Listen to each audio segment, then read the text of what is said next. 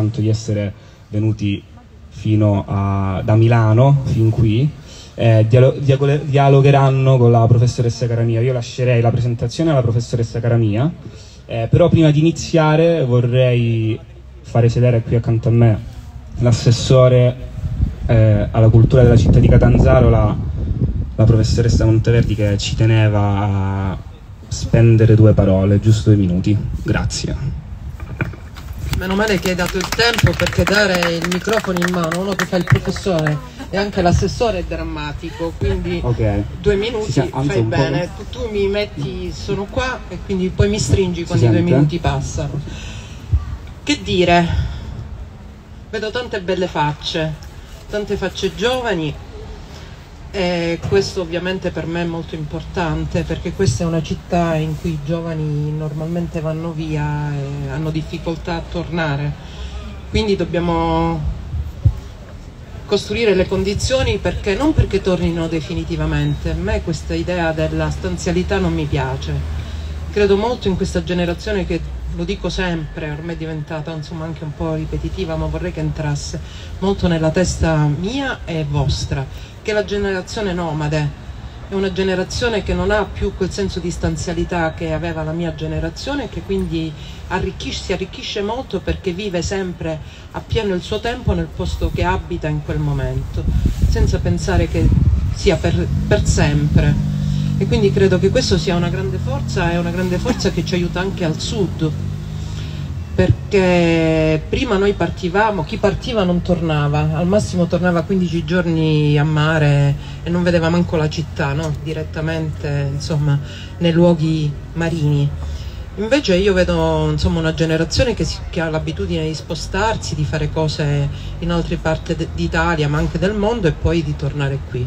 Ecco, a me piacerebbe che queste esperienze, come anche quella dei nostri ospiti, eh, ci arricchiscano, quindi io sono qua ad ascoltare, ad imparare, perché credo che anche la mia generazione dovrebbe un po' più, no Giorgia, ascoltare quello che viene da voi perché noi siamo indietro, no? è, un, è, un, momento epocale questo in cui la generazione che avrebbe normalmente gli anziani, diciamo, o le persone più grandi insegnano a vivere noi abbiamo vissuto un momento di grande trasformazione per cui spesso noi dobbiamo imparare dalle nuove generazioni non solo i linguaggi digitali, perché non è solo per me un problema di comunicazione, ma anche di come si crea il pensiero. Voi siete molto più orizzontali rispetto a noi.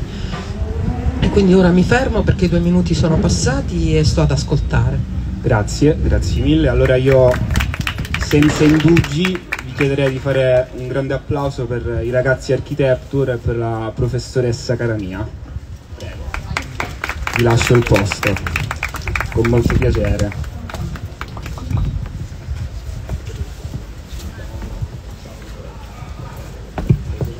Mi levo su. Eccoci. Un birrino, sì.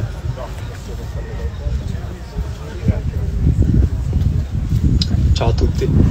Ciao, buonasera a tutti. Buonasera. Allora, entriamo nel vivo della nostra chiacchierata. Architecture, ovvero una crasi, possiamo dire, tra hardcore, lo dicevamo anche questa mattina quando noi ci siamo conosciuti, tra hardcore, tra uh, architecture e picture. Ehm, quando io ho letto, uh, insomma, ho ricevuto il materiale su di voi e ho cominciato ad informarmi vostre, sulla vostra ricerca ho pensato saranno forse tre parole chiave che magari rappresentano tre visioni differenti oppure sono tre modi, tre parole chiave che però sono tre modi su cui convergere. Stamattina mi avete già dato una lettura possibile, o anzi la vostra, la vostra lettura, ovvero tre caratteri che vi definiscono, che definiscono la vostra ricerca e che poi sono andati a convogliare in una visione unica che dal 2019 vi ha portato ad unire più linguaggi per, eh, per creare, no? per parlare attraverso l'arte visiva. Raccontateci un po' della vostra formazione e di come la vostra formazione vi ha portato poi a unirvi, ad incontrarvi e a voler raccontare attraverso l'arte. Okay. Eh, innanzitutto eh, io sono Vittorio, eh, Andrea e Lorenzo, giusto per inquadrare. e Sì, assolutamente. Vorrei subito dire che eh, riguardo al termine architecture, eh, noi non siamo architetti, Eh, questa è una cosa importante perché spesso le persone ci confondono per architetti, ma no, non abbiamo studi a riguardo, quindi ecco, non, non costruiamo case, no, non, non abbiamo queste competenze. Ehm, però sì, sono tre elementi che comunque stanno alla base della nostra ricerca e ecco sì, il discorso dell'architettura comunque eh, era più visto, è sempre stato visto più da un punto di vista inizialmente pittorico, eh, poi trasformato e traslato ecco, nell'aspetto più scultoreo installativo e a volte anche concettuale. Riguardo alla nostra formazione, noi siamo marchigiani, veniamo io e Lorenzo da Tolentino in provincia di Macerata, nel centro delle Marche, eh, Andrea da Filottrano in provincia d'Ancona, comunque tutti dalle Marche, eh, dove ci siamo conosciuti Lorenzo e Andrea eh, già da- dal periodo delle scuole, che hanno studiato insieme, eh, io e Lorenzo già eh, nel paese comunque siamo dello stesso gruppo, fin da piccoli uscivamo insieme, quindi ecco un'amicizia eh, che c'è da- dai, dai tempi insomma. Eh, poi effettivamente eh, diciamo l'incontro dal punto di vista lavorativo, se lo vogliamo chiamare così, sì, è avvenuto in accademia, perché poi abbiamo studiato tutti e tre all'Accademia Belle Arti di Urbino eh, al corso di decorazione. Ehm, lì per fortuna abbiamo avuto un'aula, poi come dicevamo prima, in pochi, pochi studenti, quindi il professore tutto per noi, un bravo professore Gabriele, Gabriele Arruzzo, ehm, che tra l'altro abbiamo scoperto oggi che ha il nonno eh, a cui è stato ha una sezione, specie- una sezione dei carabinieri no? In onore a Gius- eh, Giuseppe Arruzzo. Insomma, comunque ehm, in accademia sì, avevamo un modo di stare insieme, eh, di condividere le nostre passioni, eh, di confrontarci. eh, ecco, quindi lì è avvenuto il primo, primo scambio. Eh, non so, volete continuare voi? Ci giriamo un po' il mic. Ciao a tutti, ehm, penso che la prima esperienza appunto a livello di condivisione, eh, oltre che eh, di compagnia appunto, ma anche a livello artistico, è stata negli spazi post-industriali che trovavamo limitrofi appunto a Urbino. Quindi nel momento in cui andavamo a dipingere in questi spazi abbandonati, perché appunto noi proveniamo dal, dal mondo del writing e quell'aspetto lì eh, ci ha influenzato molto. E, eh, effettivamente proveniamo anche dal mondo della musica, come suggerisce appunto il termine hardcore che sta all'interno del nostro nome. Diciamo che eh, anche in queste, in queste situazioni in cui lavoravamo negli spazi abbandonati c'era sempre un discorso legato alla jam session, quindi alla musicalità, allo scambio di idee, di, diciamo, idee fondamentalmente. E ehm, automaticamente lavorando in questi spazi post-industriali andavamo a dipingere i nostri pezzi che avevamo, che avevano fin dall'inizio un interesse scultore, ovvero c'era sempre un interesse legato alla terza dimensione dal momento in cui partiamo da un'idea astratta di graffito, ma inserendo diciamo, nell'astrazione degli elementi diciamo, provenienti dal mondo della figurazione, come ad esempio la luce e l'ombra, si creano le suggestioni. eh, suggestioni che provengono dal mondo della figurazione eh, legata agli animali, alle piante, alla meccanica e eh, sicuramente quello è stato il primo passo che ci ha successivamente portato a diciamo sperimentare con l'installazione e la scultura e eh, passo la palla a Lorenzo Salve a tutti. E comunque sì, per non ripetere quello che hanno detto loro, credo sia importante anche dire che il tutto è nato anche molto per gioco. Ecco, e spesso quando a cuor leggero si fanno delle cose poi, ehm, poi con il tempo abbiamo anche scoperto che queste cose avevano effettivamente un valore sia per noi che anche diciamo affrontavano eh, dei temi come la rigenerazione, come la rivitalizzazione di, di alcuni posti, di alcuni materiali, che effettivamente sono più che contemporanei e più che necessari per eh, questo periodo storico. Più che una moda, direi che è una necessità proprio del, del periodo storico, perché forse chiamarlo moda lo si svilisce un po'. Quindi, quindi ecco, tutto nasce da una necessità e da un gioco, che poi è diventato qualcosa di più sicuramente. Beh, anche perché di moda non si potrebbe prettamente parlare, mi collego perché comunque mh, sono istanze che partono dagli anni 50, 60, quindi insomma sono ben consolidate nella storia dell'arte quindi eh, fenomeno di, di, moda relativamente. Ci sono sicuramente dei ritorni nel sistema, nel sistema dell'arte, però è sicuramente una necessità e, e, e poi eh, è interessante vedere il vostro lavoro di cui adesso eh, cominceremo a scoprire alcuni tratti. Però devo dirti una cosa, non sapevo che foste laureati in decorazione, tu dici non siamo architetti, però piccola nota così, per, giusto per... Eh, la, la, scuola di decorazione in accademia nasce per soppiantare la scuola di architettura, perché fino al primo Novecento storicamente anche architettura, architettura era anche inserita nelle accademie di belle arti.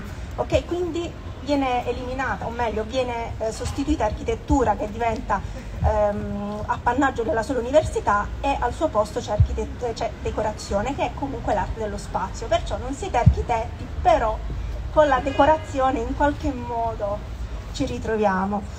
E, eh, quindi avete visto no? una mh, mm, complessità di linguaggi che si incontrano e che si incastrano.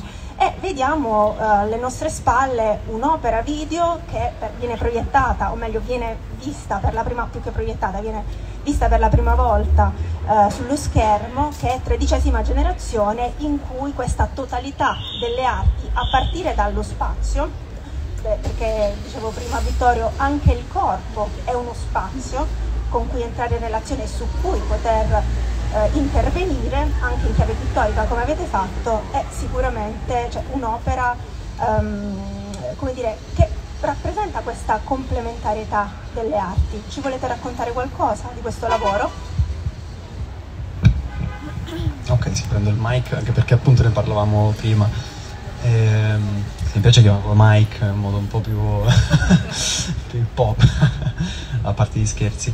Eh, sì, partiamo da questo che forse è uno dei lavori più completi e complessi de, della nostra ricerca, perché come appunto ti accennavo anche prima, è un po' un lavoro che convoglia varie, che unisce varie discipline, varie visioni, vari approcci uh, all'arte e appunto poi indaga uh, molto ecco, anche lo spazio del corpo, oltre che lo spazio scenico, perché effettivamente questo è stato uno spettacolo teatrale, poiché presentato in un festival teatrale, che era il Festival di In Teatro.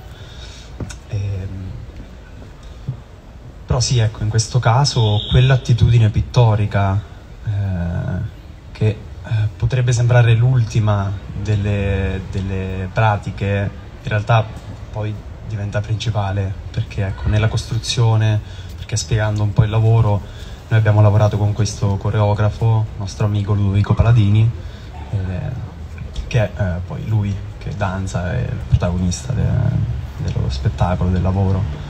Eh, e noi abbiamo eh, costruito delle installazioni vestito, diciamo, quindi delle nostre installazioni, in questo caso le abbiamo eh, rimodulate eh, per eh, farli indossare a lui e per veicolare il suo movimento, i suoi movimenti, la sua danza. Quindi ecco, alla fine eh, ciò che usciva fuori era, erano dei movimenti nuovi, so, assoggettati a, a, alle possibilità, insomma, all'ingombro che queste sculture eh, creavano.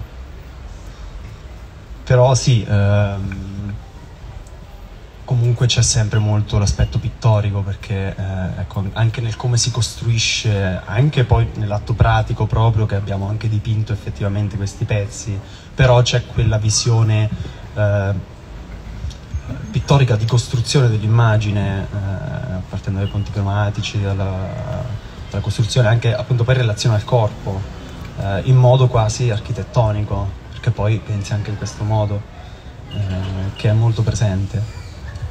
Andrea parlava prima di, tra, di animalità su cui avete ragionato. In questo video non so se sia una mia lettura, ancora una volta, no, se è quello che vedo io, però anche in questo caso vedo una trasformazione animale o una restituzione dell'istintualità animale a partire da una ritualità. Vuoi rispondere tu? Ma sì, sì, sì, sì.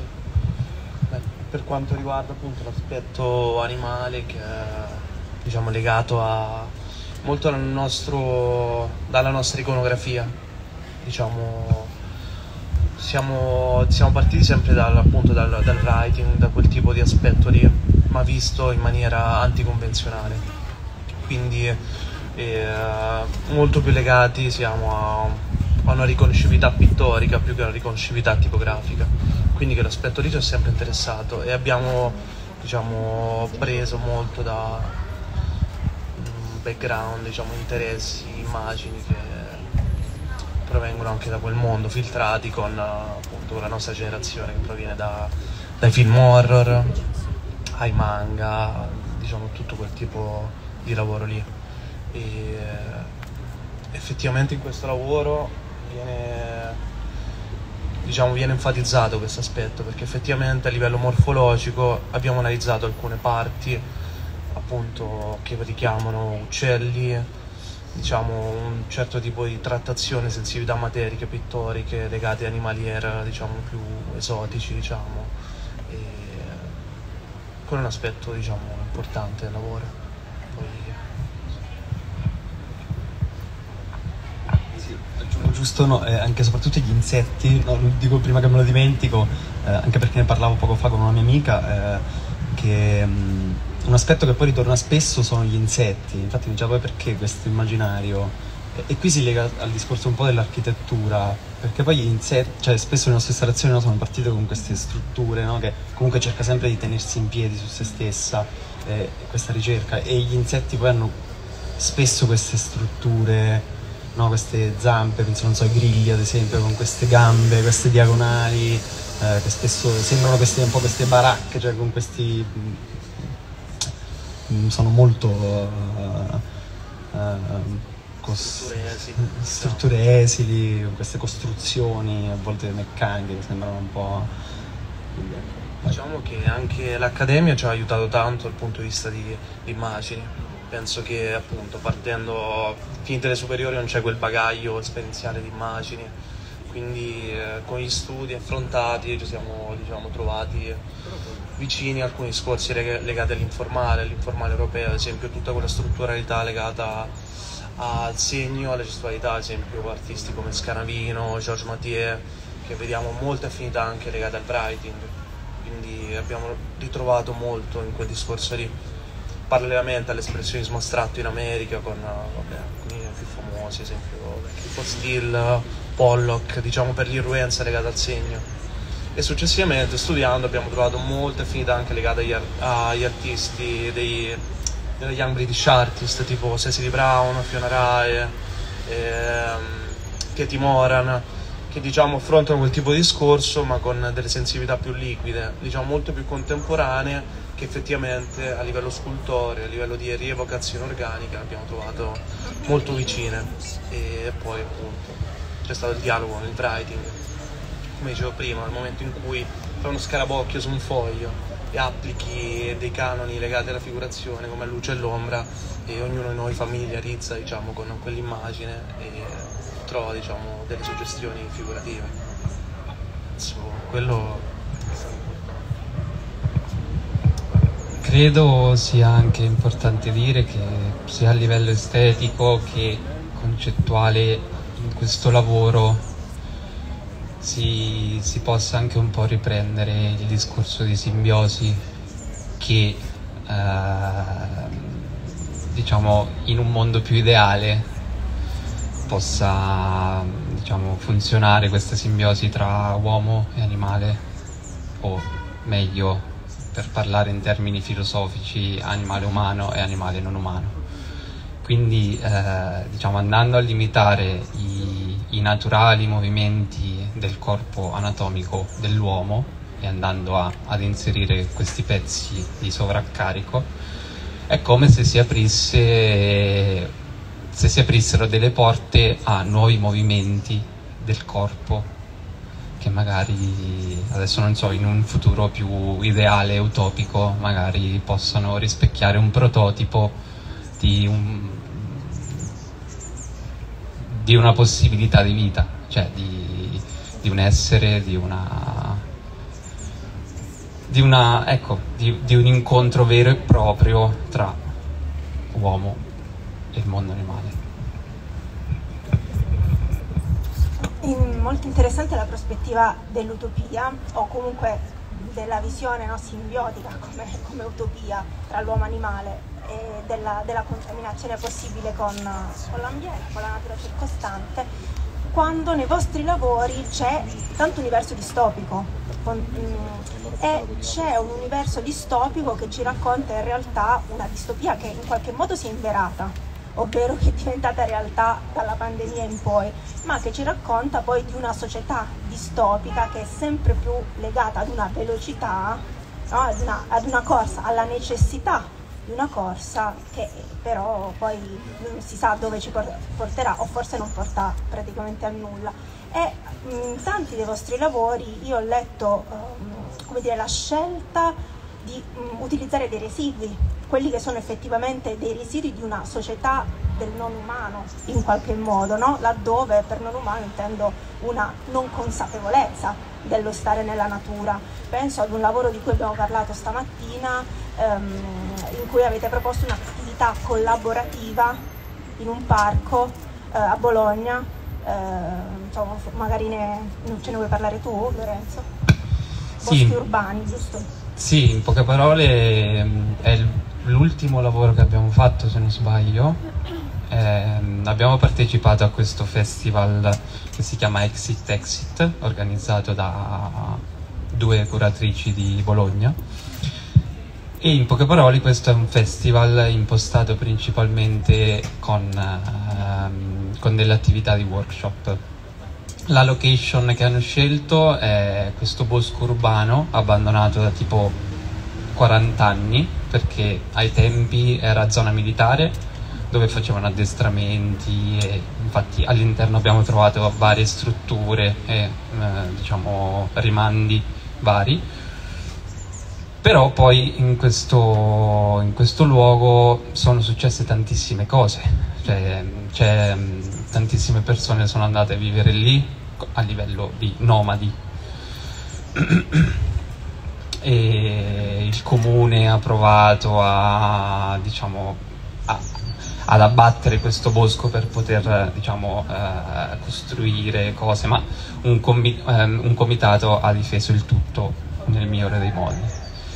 Per noi è stata la prima esperienza di coinvolgimento e sinceramente è, stato, è stata un'esperienza più che positiva e uh, effettivamente sì abbiamo fatto un workshop ma non abbiamo insegnato nulla perché è come se fossimo tornati agli inizi, alle origini e invece che realizzare un'installazione in tre l'abbiamo realizzata in 13 persone. Quindi l'energia dell'esperienza e dell'installazione stessa si è amplificata molto.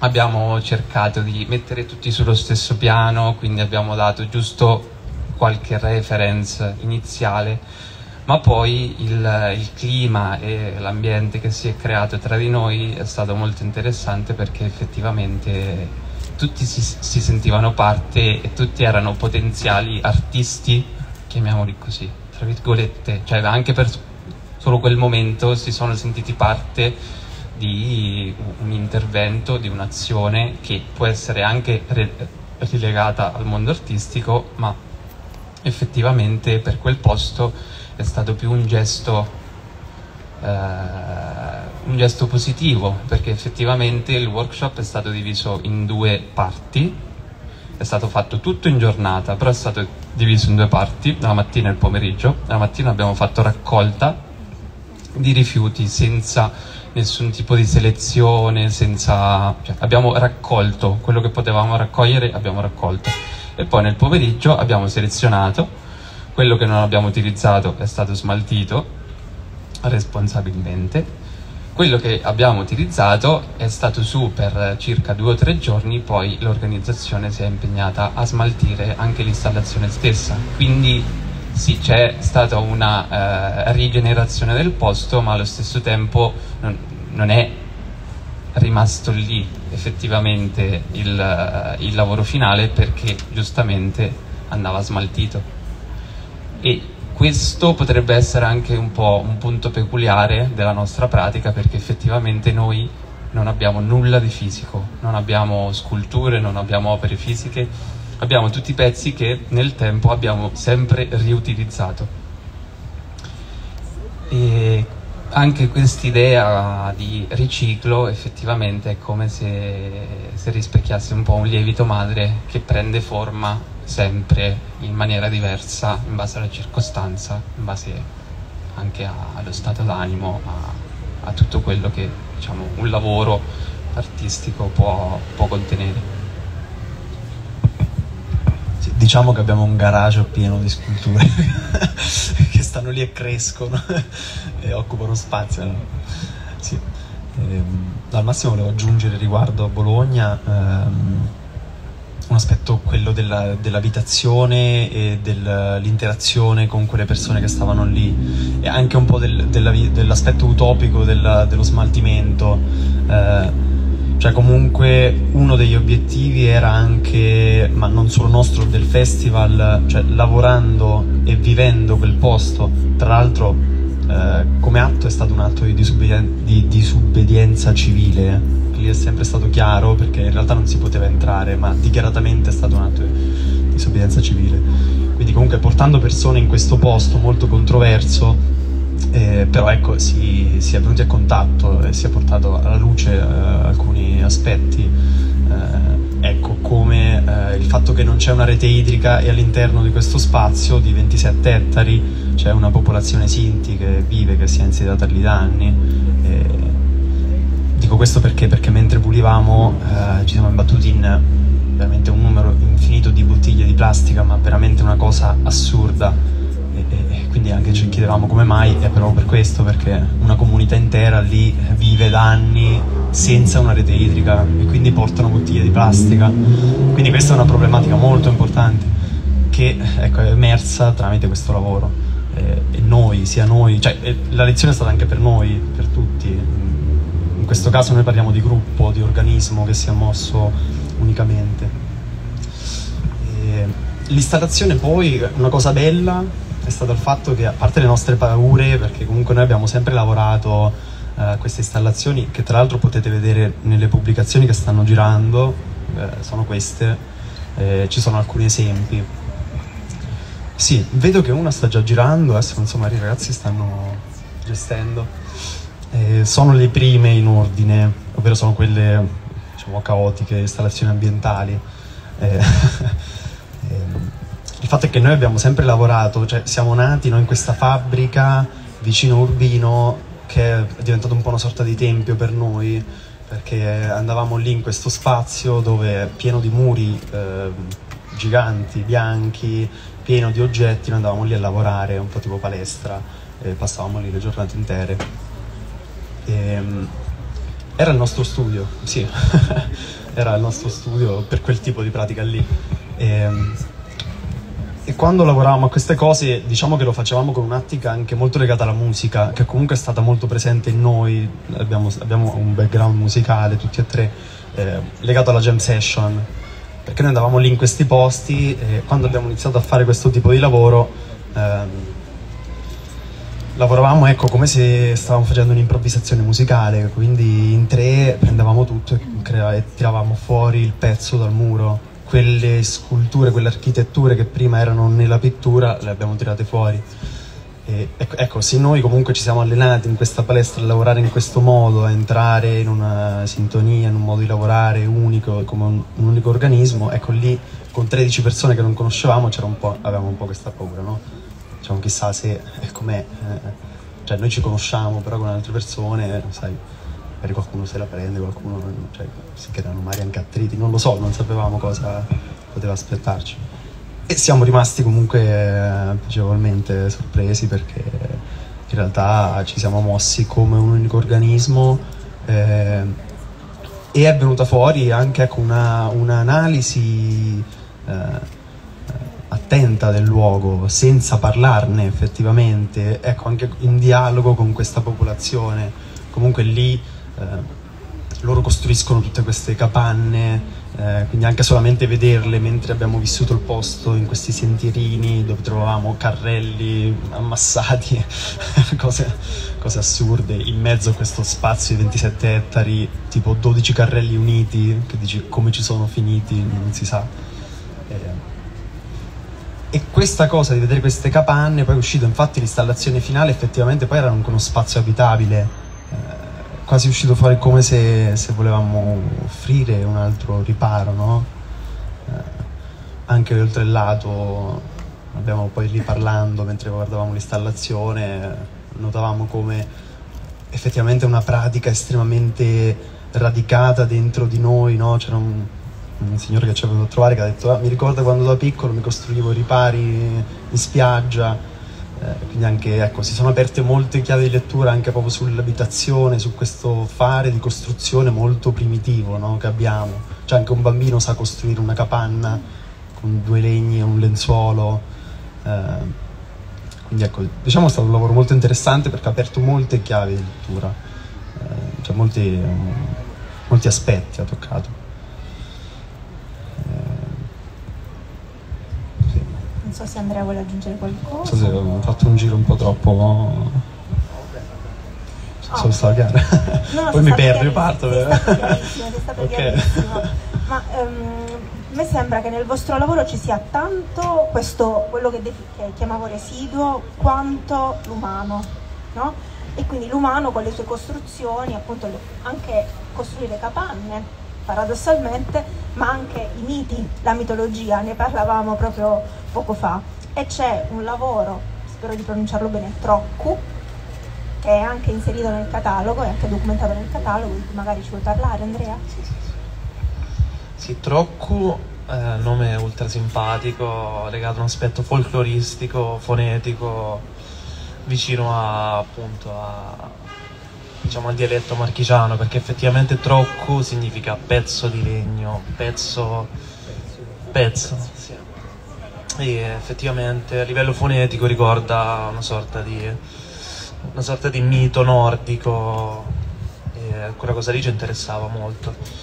E ci interessava molto anche per il contesto in cui abbiamo presentato il lavoro, ovvero al Petra Rubra Festival in provincia di Urbino abbiamo collaborato con diversi artisti sempre legati al vicino, cioè legati al diciamo una ricerca incentrata sul distopico, su questi mondi paralleli, quindi penso che in quel momento lì sia stato un momento anche di diciamo un passaggio successivo nel nostro lavoro, ovvero nei lavori precedenti, anche nelle sculture, utilizzavamo dei materiali sintetici come poliuretano, silicone, che davano una sorta di, eh, diciamo, rievocavano la sensibilità organica, anche se effettivamente è tutto tranne organico, sono materiali tossici. E in quel contesto lì abbiamo lavorato esclusivamente con materiali naturali, ovvero anima in, in legno, abbiamo unito vari pezzi di legno che ricreavano questa sorta di, di cerchio, legato anche a un aspetto ritualistico, volendo, e che poi abbiamo ricoperto con della pasta, ovvero acqua e farina abbiamo utilizzato dei coloranti, na- coloranti naturali come appunto curcuma eh, per il colore arancione, il rosso dato dalle, dalle rape e quello è stato il primo esperimento con, con uh, elementi totalmente organici. Eh, è stato interessante molto per quello. Beh, poi è interessante questa dimensione dell'effimero che mi sembra che in qualche modo vi caratterizzi, cioè caratterizzi il vostro lavoro, no? questo non mm, pensare alla durata del tempo, che è anche insolito poi rispetto a tante pratiche dell'arte, per cui tanti lavori sono fatti per durare, non tutti ovviamente, però voi vi collocate sicuramente in questa nicchia no? che, delle, che lavora sull'effimero. Sì, in quel caso lì sì, c'è una sorta di sovversione legata appunto all'opera permanente, all'opera commerciale anche. Quindi quel lavoro lì effettivamente è nato in quel posto e morto lì. Comunque dato che abbiamo utilizzato materiali organici, materiali come il legno, la pasta, dopo un tot di tempo il, diciamo, la struttura, la scultura si è, si è disfatta. Diciamo, l'abbiamo data in pasta all'ambiente, quindi è diventato anche un ambiente, una struttura in cui potevano, potevano abitare anche altre forme vitali. Quindi è stato un lavoro molto importante per il collettivo.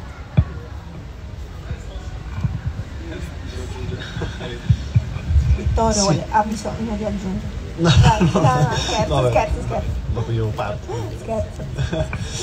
Ehm, sì, questa cosa dell'effimero, no, perché riflettevo adesso mentre parlava Andrea, mh, forse nasce un po' dal nostro inizio, perché appunto sempre in questa palestra, in questa fabbrica Calcinelli vicino Fano, che era una fabbrica assurda, perché abbandonata relativamente da poco, tanto che c'erano ancora pacchi di pasta, però c'erano tutti questi macchinari lasciati lì, belli, ma, ma soprattutto di valore.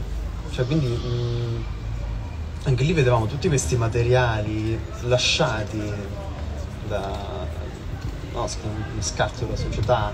Ovviamente questo parlo a posteriori, eh, però eh, quindi forse magari vedere tutti quei materiali, tanto che noi lì ridavamo vita, quindi inizialmente c'era un po' un lavoro no, di, di ridare vita a questi materiali, a quell'ambiente.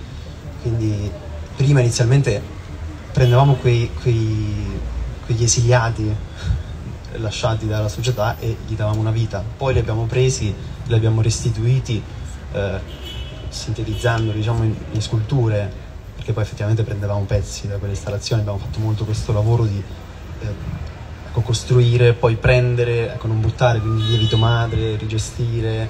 eh, quindi forse è nata anche un po' una sorta di repulsione no, verso mm, sì, l'accumulo, poi vabbè, tutto il discorso legato no, a quando gli aspetti negativi del capitalismo no, con gli oggetti, la, la sovrapproduzione, eccetera.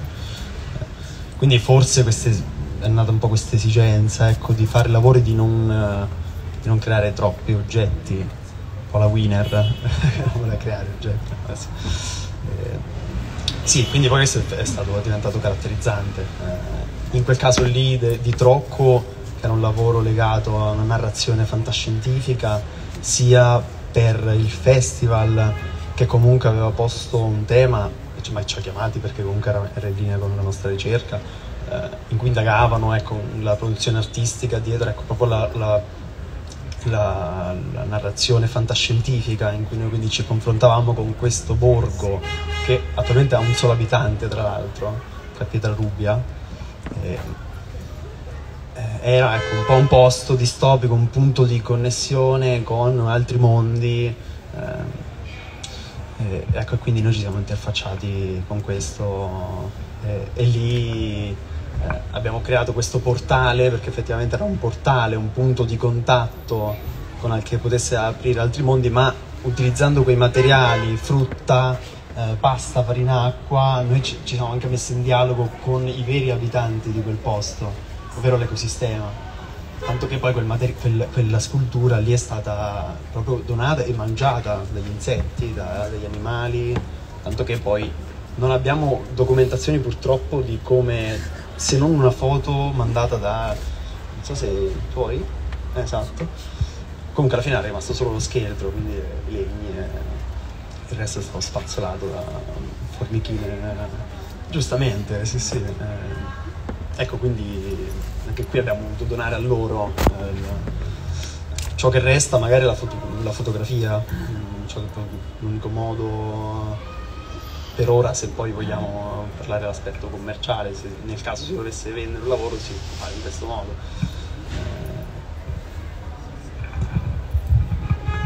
Solo una cosa, ehm, credo che più che una donazione sia stata una collaborazione, perché effettivamente noi avevamo bisogno di quegli ecosistemi che diciamo in un certo modo si sfruttassero quel lavoro, perché eh, se noi avessimo messo quel lavoro all'interno di un, di uno spazio chiuso effettivamente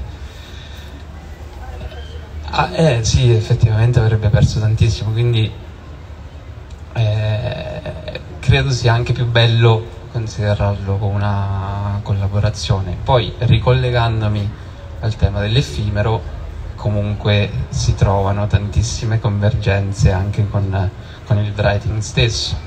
Cioè comunque un writer quando fa una cosa in giro, eh, lui già sa che, quella, che è un po' inutile affezionarsi a quell'operato, a quella pratica, a quel, a quel dipinto, perché effettivamente essendo illegale il giorno dopo può essere pulito, magari non lo vedi più, magari cioè, è, è, comunque più il gesto che il risultato finale. E questo effettivamente è, è, quello che dà forza al lavoro, è quello che dà forza al movimento del writing che effettivamente ancora vive molto in, fortunatamente nelle, soprattutto nelle grandi città però è bello vedere come, come effettivamente in, ovunque c'è un segno lasciato da queste persone che hanno questa ossessione che effettivamente eh, cioè, scrivono una storia. Pur non rendendosi conto scrivono una storia.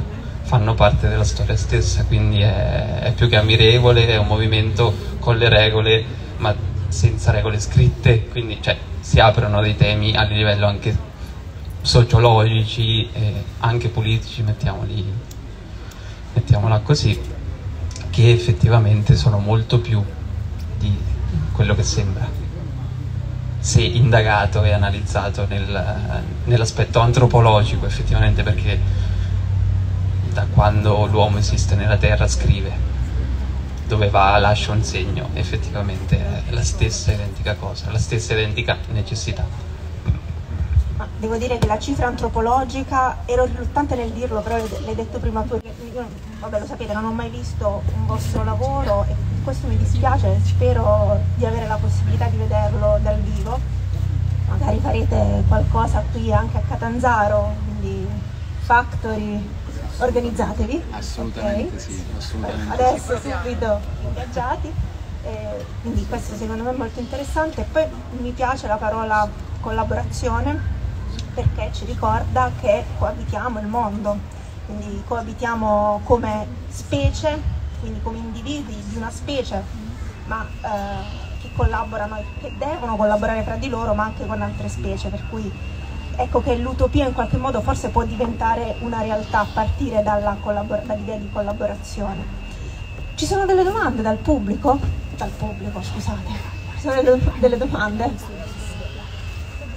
Questa è la deformazione, qualcuno ride perché è la deformazione professionale. Vai, vai, vai Gaia. Cioè,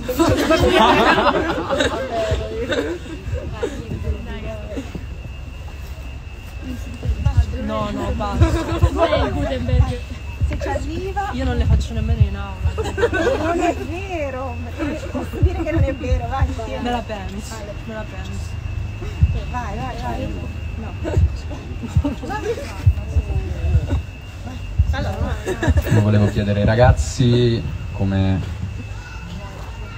nel processo creativo quali possono essere degli elementi che vi aiutano nella ricerca di determinati punti, oltre a tutto quello di cui abbiamo parlato chiaramente questa sera e vi ringrazio per aver esposto a tutti noi un pochino qual è la vostra idea, anche le, le, i progetti del passato e soprattutto per quello che riguarda il futuro, quindi se ci sono delle aree che già avete intenzione di andare ad indagare per quanto riguarda la vostra ricerca personale, spostandosi o mantenendo certi punti saldi che appunto finora abbiamo avuto il piacere di ascoltare qui lato pubblico, diciamo. Questa è un pochino la mia domanda anche riguardo il futuro, ecco oltre ovviamente cercare di fare qualcosa a Catanzaro, abbiamo fatto un piccolo spoilettrino, vediamo, vediamo. Eh, speriamo. E sicuramente vorremmo approfondire il discorso in ambito teatrale perché questo lavoro che vedete è stata una pura sperimentazione e siamo, siamo convinti del fatto che con eh, un- diciamo, uno studio più approfondito sia dell'anatomia, del movimento, del corpo dell'uomo che anche a livello di materiali possiamo approfondire molto e migliorare anche. Perché, cioè, nel senso, noi tendiamo ad essere anche molto autocritici, quindi eh, per questo lavoro siamo molto contenti, ma allo stesso tempo vorremmo ampliare la cosa, ampliare mol- molto la cosa e, e perché no inserire anche un aspetto musicale che venga da, da noi più che da collaborazioni, quindi iniziare a magari ipotizzare eh, nostre musiche, nostri, diciamo, nostre colonne sonore o, o che sia. Non so, lascio anche la parola. Riguardo la ricerca di, che anche un po' dei, dei posti quando lavoriamo, come in genere comunque ci troviamo sempre d'accordo che se possibile facciamo un lavoro site specific. Cioè questa è una cosa anche un po' con quell'ottica di come a Bologna, no? di vivere il posto e vivendolo anche no? eh, creare uno scambio. eh. Eh, quindi in genere comunque partiamo da vivere il posto il più possibile. Eh, a questo siamo arrivati con un volo di notte, quindi il primo giorno abbiamo dormito, però, però, eh, in genere ecco, vediamo- viviamo il posto e, e seguiamo comunque le, le emozioni, cioè ciò che vediamo, magari qualcosa che ci colpisce, eh, però ecco diciamo che ecco, o c'è il lato eh, teatro, quindi dove abbiamo un po' un interesse verso ecco, un- una, proprio la scena, una scena teatrale, eh, anche perché è stata una bella esperienza quella, eh, comunque anche lavorare in team, eh, perché no, il teatro poi ovviamente include anche ecco, cioè, la SART, cioè lavori in team è bello, eh, però in genere ci piace lavorare sul territorio, eh, forse proprio per la nostra attitudine, comunque viene dai graffiti, quindi... Certo, lavoriamo anche in spazi espositivi, anche quella è una ricerca perché comunque noi abbiamo anche tre lavori individuali che portiamo avanti, eh. lavoriamo con la pittura e non solo, anche individualmente, eh, anche col collettivo, facciamo mostre, lavoriamo per spazi white cube, se vogliamo chiamarli così, eh, però eh, preferiamo lavorare nel posto. Poi quale spazio ci interessa, quale selezioniamo, non c'è una, una formula precisa. ehm, eh, lì forse si collega alle nostre, eh, a ciò che abbiamo dentro, a ciò che ci piace, eh, intuizioni. eh, però ecco, parte sicuramente da vivere il luogo, ma- magari conoscere le persone, parlare ecco, non so, con il signore del paese che sta lì, ti racconta quell'aneddoto e da quello allora vedi che c'è un aspetto che è bello indagare, eh, oppure ecco, un edificio abbandonato, non so, un punto che è sentito dalla popolazione del luogo. Non abbiamo una regola precisa, ecco, se non vivere il posto. eh, eh, sì, praticare eh, nel luogo. Io ho esaurito la mia, la mia risposta va al riguardo. Quindi avete un luogo che avete identificato che è un po' un vostro sogno nel cassetto, cioè non so. eh, Ma qui a Catanzaro? ah, po- potrebbe anche essere qui a Catanzaro. Io qui ho cioè, visto un edificio che a me è piaciuto tantissimo, che mi sembra sta davanti al comune, dove c'è il, eh, il. Teatro Masciari. il kebabaro, Sì, Teatro Masciari. che c'è quella La scalinata. Quello è bellissimo, io l'ho visto e mi è piaciuto molto. Però vabbè, insomma, è stato solo un interesse passeggero. Quello è veramente il fascino del... um, Belli- avete dei della- palazzi bellissimi, ci sono queste... eh, cioè, ho visto belle cose. Infatti sì, speriamo che in un futuro possa andare in porto qualcosa qui. Ci sono altre domande? Va bene, allora se non ci sono altre domande io rinnovo il mio invito a pensare al più presto l'intervento no? Degli architetti e ringrazio anche Factory e buona serata.